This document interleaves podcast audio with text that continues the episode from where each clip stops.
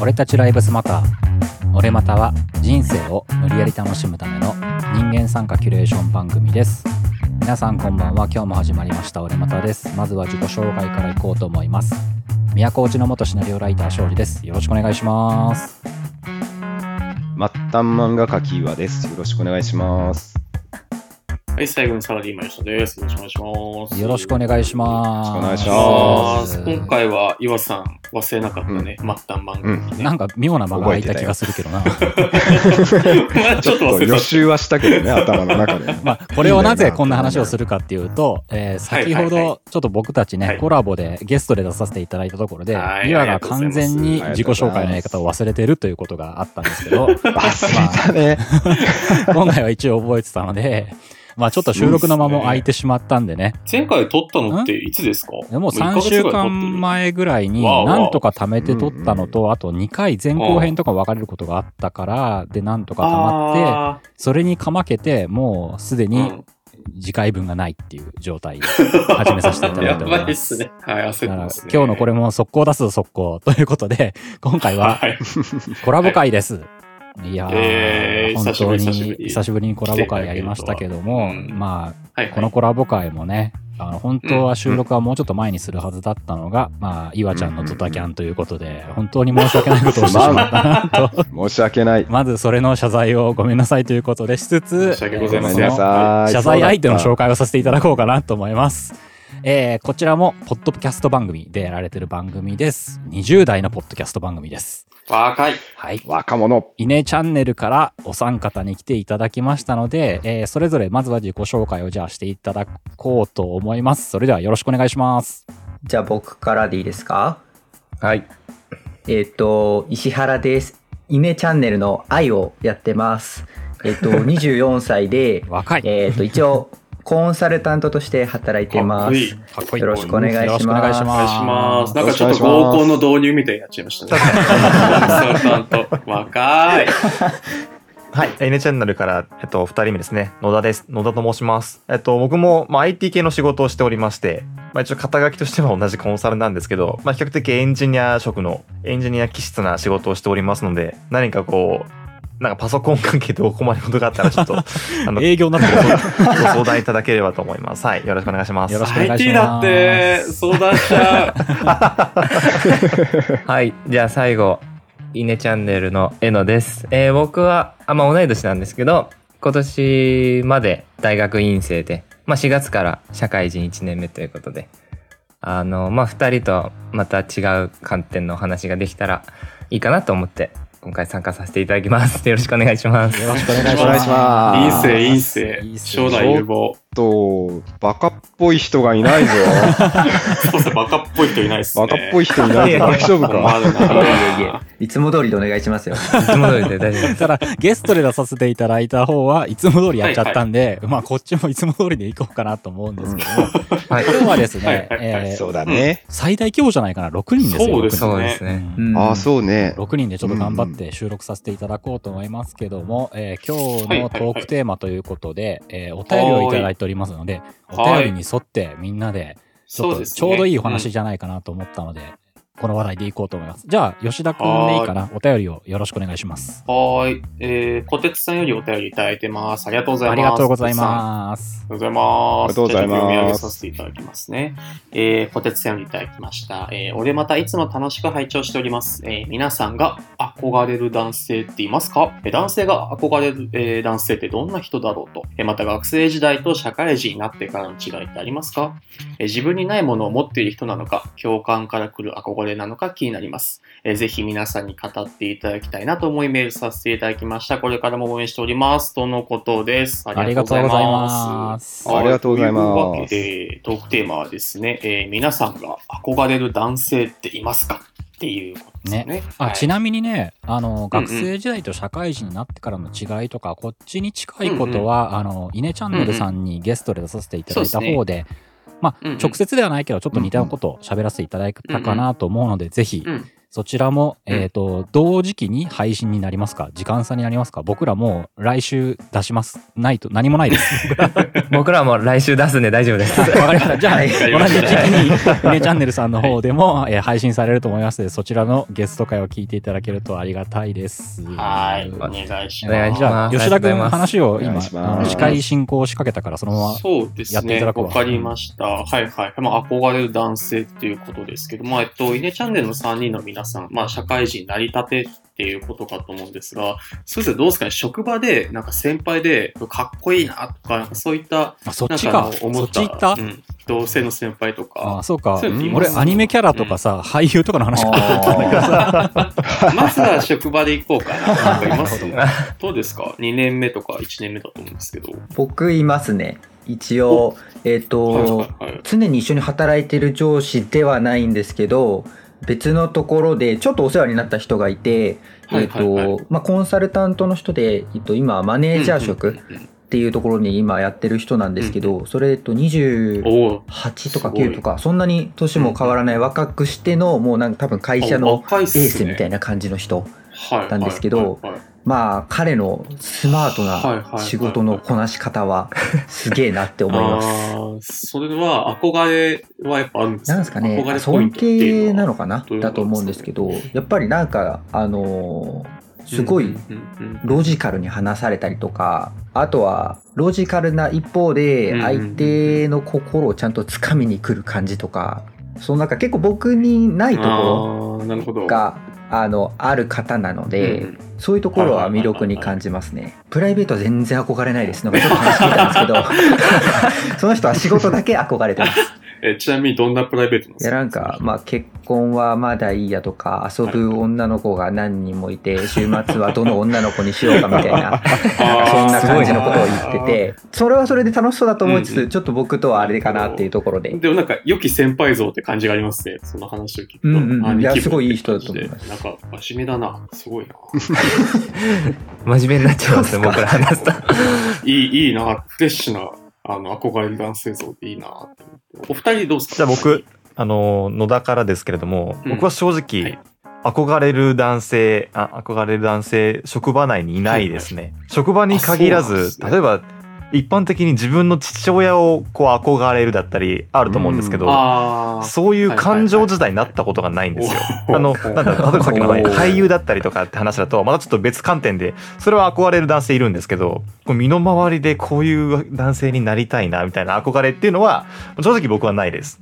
あの、えーただ、その、一緒に働いてて、うわ、めっちゃ仕事できるな、こういうとこできるようになりたいなっていうのはあるんですけど、憧れって僕の中でこう、アイドルに近いと思っていて、あ、結構ハードル高いですね。自分がこの こういう存在になりたいんだみたいな人に対して、まあ、抱く感情なのかなっていうのが僕個人的には思ってるところなのでちょっと憧れる男性っていうのは今のところあの巡り合えていないって感じですね。ええ会社について一人聞こうかな。じゃあ最後、えのさんいいですか？はい。僕はそうです。まあ、まだ大学なんで、身の回りの人だと、僕、サークルで軽音をやってたんですけど、あ大学入ってから。それでまあ、もともと音楽は多分、すごい聴くわけではなかったんですけど、音楽番組を結構見たりとか、そのぐらいのレベルだったんですけど、うんうん。音楽が好きで、大学入ってから軽音入って、そしたら、やっぱり軽音に入ると、もっと音楽好き？例えば、なんかビートルズすごい好きですとか。あの、洋楽のロックめっちゃ聴いてますとか、そういう人もいて、なんかそういう人を見ると、なんていうんですかね、一個のことに対してこう、すごい興味を持って、いろいろ調べたりとか、自分でいろいろ感じたりとかしてる人を見ると、ああ、自分もそういう風になれたらいいななんて思うことはありましたね。音楽とか、そういう芸術系のに一個こう精通してる人を見ると。すごいなって思いますねで。もあれです、はい研研究テーマとは違うっすよね。軽音ってことはサークルの方ですもんね。あ、サークルですね。全然あ研究、勉強面で言うと、やっぱり、その研究室の教授とかは、もう、知識量が半端なかったりとか、それこそ、研究室のメンバーっていろいろな研究をやってるんですけど、それぞれに対してちゃんと先生なりの意見なりとか、ちょっとなんですか、経過報告みたいなことで、2、30分先生に説明する機会が週1回ぐらいあったりしたんですけど、その時にも、それを聞いただけで、あ、それってこういうことだよね、みたいな、うんうんちゃんと受け答えができる感じを見ると、やっぱり、あ、すごいなって、教授ってやっぱすごいんだなって思ったりしますね。なるほど、なるほど。なんか、割と身近なところで見つけ、あの、聞き出したんで、まあ、当然いろいろ出てきて面白かったんですけど、その、ちょっと範囲広げましょうかね。その、はじめ正直さんが言ってくれたみたいに、アニメ、映画、そういうところで憧れるとかっていうところまで、そうなるとまた観点が変わってくるかな。うん。そうだね。うん、確かに。多分それで言うと石原野田は教祖と崇めてる方が一人いらっしゃるんですけど なんかあるんですか？神がいる教祖な。あの、本田教、本田圭佑教っていうのを、あの、僕と石原で開いてるんですよ。やばいね。やばい今日だね。本田やばいね。そう、圭佑圭佑本田ですか？まあ僕はもともとサッカーやってたっていうところなんですけど、あまあ、彼って、まあ、ご存知の通り、プロフェッショナルとかでね、あの、プロフェッショナルとは、ケイスケホンダであるみたいなことを言言ったりするんですけど、あー、ありましたね。な何がすごいかって、まあ、はいはい。当然スポーツ選手なので、こう結構ストイックに、どの多分本田圭佑に限らずストイックにこうやる部分が、もちろんどの方もあると思うんですけど、まあそれをこう、彼の場合は有言実行なところがまずかっこいいよねっていうのがまず一個大きなところなんですね。うん誰もこう、バカ言ってんじゃねえっていうような風向きの中でも、自分はこんなでっかいクラブに行くんだとか、あの、ここに何するんだ、何うんあれをするんだ、みたいなことを、あらかじめ言っておいた上で実現するみたいなところが、もうまずかっこいいよね、そうなっていきたいよねっていうので、まずこう、憧れてる部分ですね。で、僕個人的には、これはちょっと多分、石原は石原で、あの、抱いてる本田圭佑教の理想像があると思うんですけど、僕なんかで言うと、彼はその見せ方がすごく上手だと思うんですよ。ブランディングだ。あ、ブランディングです、そうです、そうそうそうそう。吉田君の大好きな言葉はブランディングだ。ブランディングだ。ね、おしゃれなやつだ。まあ、変な話、こう、黙々とあのトレーニングだけして、せ結果だけ出せばいいっていう人もいると思うんですよね。でも彼の場合は、まあ、さっきの有言実行になりますけど、こうあらかじめ言っておいて、ほらね、こんだけで俺できるだろっていうパフォーマンスであったり、あの、なんていうかな、うまくこう、自分の見せ方っていうのが分かってるなっていうのがあるので、こう同じ成果を上げるにしても、やっぱしこう評価される方が、うんまあいいことが多いじゃないですか。まあそういう存在に僕はなっていきたいなっていう意味で本田圭佑はずっとあの理想なんですよね。ちょっと饒舌になってしまいましたけれども好。きなんだなっていうのがすごい分かった。に、なんか、俺またメンバーは本田圭佑について知ってることある？本田圭佑？サッ。カー選手。サッカー選手。もう、暗い青春を送ってるから、スポーツ選手がね、わかんないよね。そうだね。そうなんですか。そしたらじゃあ、そのままの中で、我々があの聞こうか、憧れる男性、うん。庄司さんから、持ってきたな。それこそ、今、うんあのー今、石原さんとかいろいろ聞いた中で近くのまあ、先輩とかで、スマートだったりさ、なんかうんうん。かっこいいとかあって、かっこよく仕事をこなすとかっていうのはやっぱ憧れるねって話をされてたと思うんだけどうんうんうんうん、俺もそれはわかるし、そういう人にすごい憧れたことも何度もあったし、例えば、うんもうちょっとじゃあ、少しだけ話広げていいですか吉田司会。うん。あ、どうぞどうぞ。例えばね少年誌のジャンプとか自分らの世代の時から今リアルタイムで連載してるのとか見ててもやっぱ思うんだけど、うんうんやっぱ男の子が憧れるのって昔から変わりないんだなと思って、うん。まあうん。主人公って努力と努力となんかいろんな葛藤がありながら成功していくっていうパターンが多いけど絶対に脇キャラうんうんうん。ですごいかっこよくて感情を見せずにクールでそれうんうん。うでん「お前俺が一発で倒してやるよ」とかって雑魚っぽい敵が来たら一言で「すでに俺の周りに入ってるぞ」とか。って言っていや一瞬で殺すキャラがやっぱ人気なのね。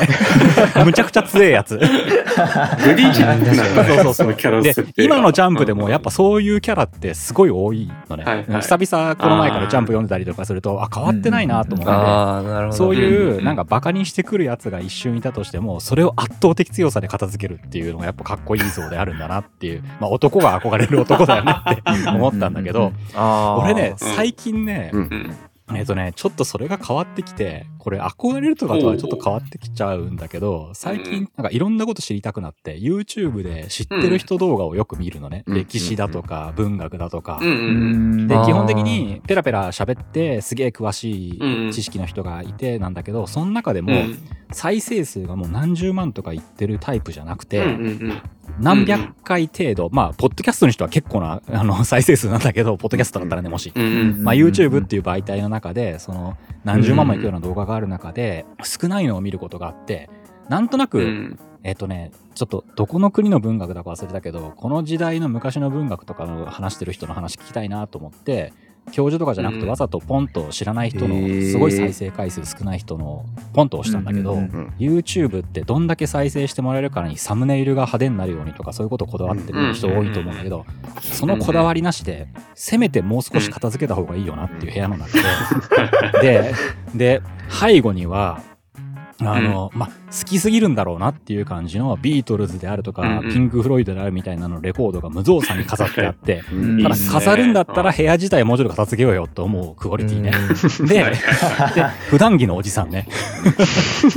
それのおじさんの感じが、これはもう愛してるということを含めてで言うんだけど、妻は友達と、まあ休みの日ランチに行っちゃいまして、で、娘も、え、お父さん家いるならうんうん。私も部活行くとかって家にはいないみたいな感じで行かれた後に、たった一人になったから、まあ、趣味の YouTube でもやりますかみたいな感じで、で、娘も 絶対お父さんの後にはお風呂入りたくないみたいなことを言われてる感じの、まあこれディスってるわけじゃなくて、まあそういう像のお父さんっぽい人が、その部屋に行って、で、マイクも多分 Amazon で買った安いマイクであると。うんはいはい。はい。それで画像も特にこだわってないし、うん。で、パッと最初、うん。あの、マインドマップで自分の話をまとめたことを映像に出すんだけど、うん。それが途中でマシントラブルで止まってるのも、あれ？なんかパソコン止まっちゃいましたねとかってカットしろよっていうのをカットしない。それぐらい編集してもいいじゃんっていうところもや、うんうん。あの、ほっとくっていう YouTuber としては、あらがありまくりなんだけど、一言話し始めると、うん。立石に水のように、その文学についてむちゃくちゃ詳しいのね。うん。っていう人がいたのね。で、話自体はめちゃくちゃもう楽しく聞かせてもらったっていう人なんだけど、そういう一見、めちゃくちゃ普通なんだけど、で、そういうことに詳しくもなさそうなんだけど、実は喋らせ始めるとめちゃくちゃ詳しい。って、多分その人って、詳しいことを誇るためなんじゃなくて、本当にそのことについて心から愛してるんだなって思うんうんうんうわけね。うんうんうんうん。でそういう人って多分もうもう好きで好きでたまらないことがある。もう同卓だと思ううんのよ。うんうんうん。うんでそういうのって多分まうんああんまりね今今の世の中でジェンダーで語るのは良くないのかもしれないけど女の人は女の人で、女同士でこういう人ってなんかすごい染み入るわっていう人が多分いると思うよ。女としてね。うんうんうん男としてそのオタク気質なる男として、そういう人を最近見ると、ああなんか人の歴史を感じるなと思って。それも50代以上じゃないとダメなのね。その歴史をさらに感じるのね。す すごい生に自分の将来で見れてる。あーなるほど。各ありたいみたいなさ。最近はそういう人を見るとなんか俺的にはむちゃくちゃかっこいいなって思う。そそれは庄司さんがそそのなんていうんですかね。将来的にそういう風になりたいかいやら憧れる。全然なりたいとは思わない。ですかね。あ思わないんだ。なんで？だけどなんかいいじゃん、なんか。同じ、うん。同じこの世を生きている、ね、一人の男として、なんか、うん。なんか男の歴史を感じたっていう感じかな。なんか一つすげえ好きなものがあって、それがビジネスですごい極めたとうんかう、ん。何か利益があって極めたことじゃないけど、うん。本当にそこうんうんにね、自分がそこまで詳しくなるぐらい打ち込んじゃったことがあるっていう人って、やっぱそこに歴史が宿るよな。ただ生きている人としてのって思う感じを思っちゃったな。うん。なるほど。確かにそれはでも、でも今でもやっぱりね、ジャンプキャラみたいにさ、すげえ舐めたやつが来たらさ、すでに俺のテリトリーに入ってるぜって言って一撃で殺したい気持ちはあるよ。やっぱそういう人になりたいなっていう気持ちはあるよ。そ のせめぎ合いかああなるほどなるほどな。もう血を這う人間とめっちゃかっこいい人間の憧れの狭間で生きてる感じかな なるほどね。20代の皆さんに刺さる話がわかんねえな。それはうん全然刺さらないかもしれない。ま あちょっと、何言ってんだよ、こいつっていう話かもしれない。ちょっとまだ早かったかもしれないです。ね。ちょっと早かったかもしれない。岩さんどうっすか？俺ね、割とほぼ翔ちゃんと一緒っぽい話になっちゃうかなっていうのがあって、あの、具体的にじゃああの人みたいにとか、タレントさんであったりとか、もしくは周りにいるね、うんうん。えー先輩とか、うん。えーっていうので、いるかって言われると、うん。うん。あの、すごいなって思う人はこれまでいっぱいいたんだけども、う例えば僕の場合だったら絵を描く、イラストを描く仕事だから、イラストがすごい上手い人とか、仕事がすごく上手で、めちゃめちゃ稼いでる人っていうのがいたりしたら、ああ、すごいな、うん。羨ましいな、ああなりたいなとは思うんだけども、憧れって話になると、そういう人たちって、じゃあまあ、絵が上手くなるにしたらば、めちゃめちゃ俺が努力すればいいわけだよね。頑張って練習するとか。うんねまあ仕事に関してもそうだよね。頑張ってこう、うん営業したりなんやりしたりしてうまいことやればいいってだけで、でも努力してないから当然そうはならないと。だから、ね、なんかね、それだけのことでそこは憧れではないなと思って、自分が頑張ればいいだけだもんなっていう感じになっちゃうから、だからね、こっからもうほんと翔ちゃんと一緒で、もうね、全然儲かってないのに、うん全然儲からないのに、もう、かたくなにもうストイックにひたすらなんか己の、こう、美学というか、そういうものを突き詰めて、もう借金まみれなのよ。これ、まあ具体的にいるんだけど、その、いるんだうん、いるのよ。うん。もう借金まみれだし、嫁にも逃げられたし、でもひたすらにまあなんかこう、万人にはちょっと受け入れがたいなっていうエロい絵を描いてる人がいて、それしか描かない。それは、それはさ、逃げられるわ。違うん、まあう理由なん逃げられるんだけどね。うん。確かに。そうなのよ。で、まあそういう人がいて、でもまあもう、商売にもならんと。さほど、まあ、うんそうだね。なめちゃめちゃうまいわけでもないんだよ。だけどもう、かたくないなんか自分の何かそれを好きだからっていうので、はい突き詰めてて、もう旗から見てればもう終わってんなっていう感じの状況なんだけども、めちゃめちゃ目が輝いてるのね、いつだって。いい絵が描けたみたいな感じで。まあ、あの、ケイスケ・ホンダと同じ目をしてるので。まあ、ケイスケ・ホンダと同じ目をしてるんだけど、セルフプロモーションが全然できてないやつなんだけど、あのなんかね、こう、そうなりたくないじゃん、絶対、そんなの。長くないよね。まあね、なのにもう本当、一歩間違えばうん強靭なんだけども、こう、絵描きさんって割とそういう人がところどころいて、時にこう、うんうまくいく人もいるのね。うんで、ガッて儲かる人もいるんだけども、なんかね、成功すると絵が崩れるっていうことがよくよくあって。まあこれ全部が全部そうとは言えないんだけれども、ただだからそういう儲かってない中でも、かたくなに何かその好きで好きでってさっき翔ちゃんが言ったよね。本当に好きで仕方ないから、こうどんどん人生るつぼをはまっていってるのに、それを続けられる仙人のような人間になりたくはないけれども、そこまで愛してやまないものがあるっていうのは、幸せなことだよな、絶対っていう。えーまあ宗教だよな、これそれ。それは完全に憧れだね。うんそうなんかやっぱうんその自分が、そある意味自分が到達できないところに足を踏み入れてるっていう感覚があるのかもしれないね。うん、なるほどねあ俺は絶対にお金が欲しいし、おしゃれと思われたいとか、やっぱそういう雑念というか、そうまあ雑念とも思わないよ、普通のことだよね。でもなんか今の話聞くとそのお金にならないけど好きなことをやってるっていう点で言うと、うんこのポッドこのポッドキャストっていうのはそれに近い部分があるのかなってちょっと思っちゃったりしそたんのですけど 到達できないことを味わいたくて、ちょっともがいてる感じが、ポッドキャストっていうものかもしれないね。この、俺は。いつか何かなるかもしれないって淡い期待をね、うん抱きながらね。あなんかこう、なんとなく。縛られてない感じが憧れるのかもしれないね、ま逆にそうだね。ううん下手に来であるとか何とかしようとしないからこそ、何でも好きなように話して、わけわかんないこと喋ったなって思いながら、それはそれでいっかみたいなのにいけるっていうのはそうかも。なんだろうね。参考参考になんないね。まあ、自己愛かもしれないね。まあ話脱線しちゃったんですけど、うん僕もあの憧れる人なんだろうって話そうと思ったんですけど、もうめちゃくちゃ庄司さんと岩さんと被っちゃって、うんうんだ誰かもわかんないですよ。何者かもわかんないですけど、うんうんうんなんか高円寺を前散歩してたら、高円寺会。うん5、6年前、高円寺を、あそこで陶芸教室あるんですよ。うんうんうん高円寺の中に。そこをパッと覗いたら、あ多分40ぐらいのおじさんなんですけど、うん一心不乱にその粘土をこねてるうんんですよ。顔が散歩に連れ出したなんかもう、ヨークシャーテリアみたいな、っていうのがすごいもう笑顔ですごいこねてるんですよ。その段階でそんな楽しそうなの？この人って思って。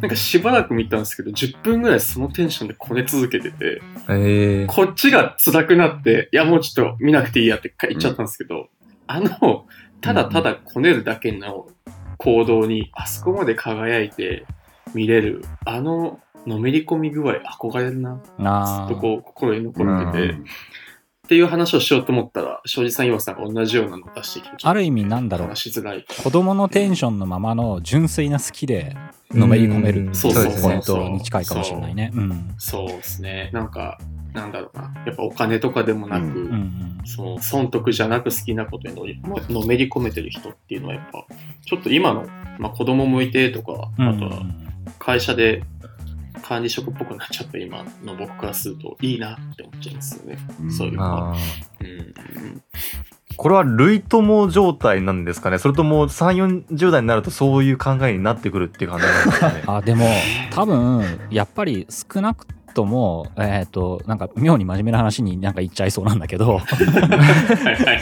やっぱ暮らしたりとかなんとかするって大人になってだんだん行くと損得のまあすげえそんなに極端なことじゃなくてもいいかもしれないんだけど、ある程度の損得で行動するようになっちゃったりとかするところはあると思うのね、うんうんうん大小。うんうん。で特にねあのいろいろ忙しいことが出たりとかしたりとかするとやっぱ自分にしても学生の時にただ一心不乱に好きだからってことじゃなくて例えばさ映画一本見ることに関しても、ある程度時間があった時とかっていうのはもうつまらなくても面白くてもいいからとにかくこれを見てみようあれを見てみようこれつまんなかったなでもこういうところはいいところあったなとかって見て純粋にいろんなものを見て純粋に感じられてたのが例えばね今すごい忙しかったりする中で貴重な映画を一本だけ見る時間があったとしたらこの映画見た時にすげえ見る価値なかったらどうしようって考えちゃったりとかするとはいはいはいはい。あの、なんだろう、純粋な再生ボタンじゃなくて、これは面白いはずだっていうのをやっぱ襟転んじゃうんだよね。うんうんうんうん。そういうくだらないことを考えずにドーンとのめり込んでるっていうのは、やっぱりなくなりつつあるものを取り戻したい気持ちといろんなものを、ああ、そうなのいか。ろんなもなるほのにど。対して、ただ、なりたくはないかもしれないと思いながら、なりたいような気もするみたいな、うんそういうせめぎ合いの中でやっぱ憧れるんじゃないかなと思ったりとか。なるほど、そうか。20代はどうですか？まだ自分には、そういう意味でと、そんなに思ったことなかったですね。比較的今の話で言うと、まあ面白くなくてもいいやっていうふうに思えるところなんですよ。まだ面白くてもなくても再生してみようかなと思えるうんし、くだらないことでもまあやってみようかなっていうふうに思えてしまっているっていうのが多分そういう意味で言うと、まだ若いってうんそうだねいうところなんですかね。なるほど、なるほど。そうだね。だからゆくゆくはそうなる可能性もあるってことただですね。その時に損得なことしかできないっていうのは、例えばそれで得があったから嬉しい満足したっていう癒され方はするんだけどなんかなんだろうねすげえ大げさに言うとすごい魂の深い部分で なんかねあの満足しなくなって変なことを考え出す大人っていうのも出てくるわけですよ。それこそそれが満足できなくなったところの限界点に達したから脱サラでラーメン作ったりする人がいたりとかするんじゃないかな。うんなるほど。どうですか？吉田我々危ういっ吉田先。いや、我々も危ういっすよ。魂深いところでやばくなってきて、ポッドキャスト始めてるんですよ。なるほど。なるほど。な、何かしなきゃいけない。何かこう、俺も陶芸をしなきゃいけないけど、やる勇気はないっていう中で、我慢できでできなくなった庄司さんが、ポッドキャストやろうぜって言ってきたのに乗っかった感じなんで、俺は、うん、俺はでもね、多分ね、世の中の40歳の中ではね、かなり、なんかね、まだね、ハングリーさを捨てきれない方だと思うんだよ。そうだね。うん、うん、うん。ただでも、それって、例えば、20代でハングリーさを捨てきれないっていうのって多分かっこよく映ると思うんだよね。すごうんいいいことだと思うんだよね。ただ俺すごい自分で思うことは、どこかしらになんかハングリーな部分がすごい深くでのの刻まれて残ってるなって思うんだけど、40でハングリーってすげえかっこ悪いかもしれんなって思うこともすごいあったりとかはする。落ち着けよみたいな、そうそうそうそうそうそうあ、そう、そうなんですかね。なんか、かっこいいなと思いますけどね、個人的には。だから一般では隠しちゃうかもしれないね。うん普通の大人の世界のそういう部分を。そうですね。なんかね、まあそれなりにやってますよみたいな顔をしといて、い 家に帰って時短打を踏むみたいな。うんそれさ、ジャンプのキャラクターもさ、こう何回言われてザコがってやってるけど、家帰った後めっちゃ冷や汗かいてるかもしれない。そうそうそうそうそう。ねいやー、よかったーめっちゃ筋トレしてるかもしれないよね。その多分若い時ってその一ぱ一撃必殺で倒して涼やかな顔をしてる方がかっこいいと思うけどある程度行くとそのなんかね家で冷や汗めっちゃかいてるところに何かすごい深く感じるものがあったりとかする 違いはあるかもしれないね。ね。雑魚があってって家に帰って YouTube を開いてね、なんかもうお父さん臭いって言われながら配信してるかもしれないし ね。ジャンプの主人公。いや、でもそういう年齢によって変わってくる意識っていうのって、いや、変わると思うな、ええそれは。うん。俺ね、あの、僕、よくよくゲームをするんですね。ビデオゲームをするんですね。好きなんですよ。で、若い頃って、もうとにかく脳筋で攻撃力にしか振ってなかったのね。この自分がレベルアップしてステータスを、こう、なんかね、素早さとか力とかに触れるようなゲームをやってるとき、もうとにかく、まあ頭も悪いし、力さえあればいいだろうって攻撃力だけに振ってたんだけどね。これね、年を追うごとにね、防御力と素早さに振るようになるのよ。ええそう。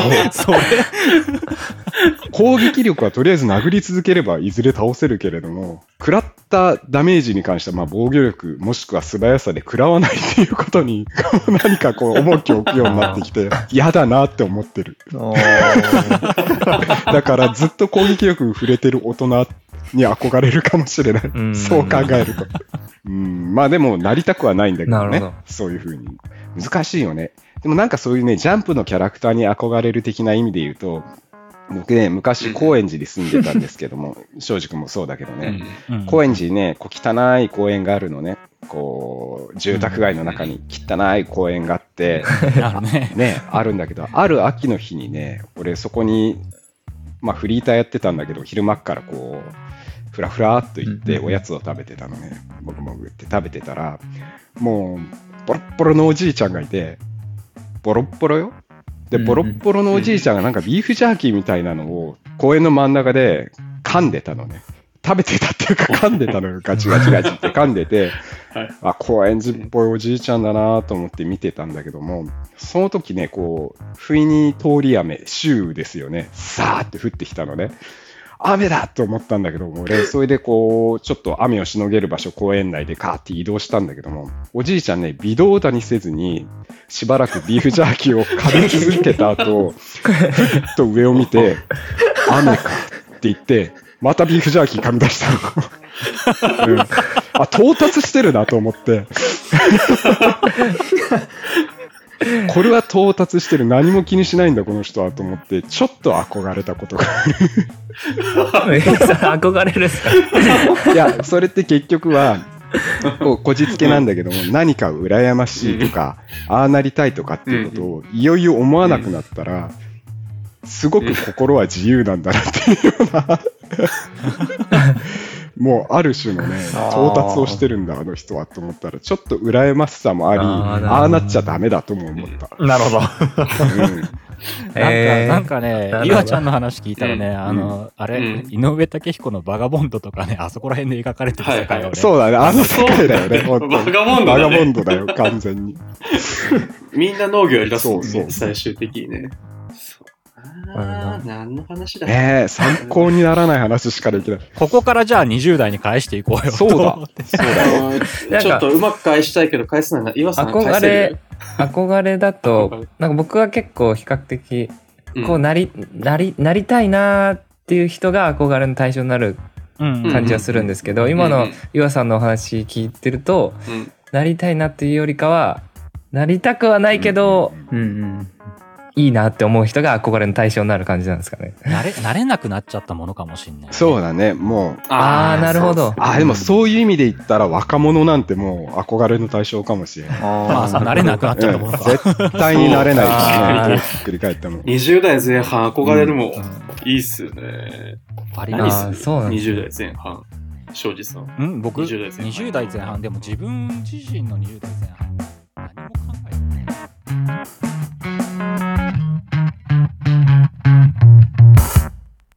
回、後半へ続く。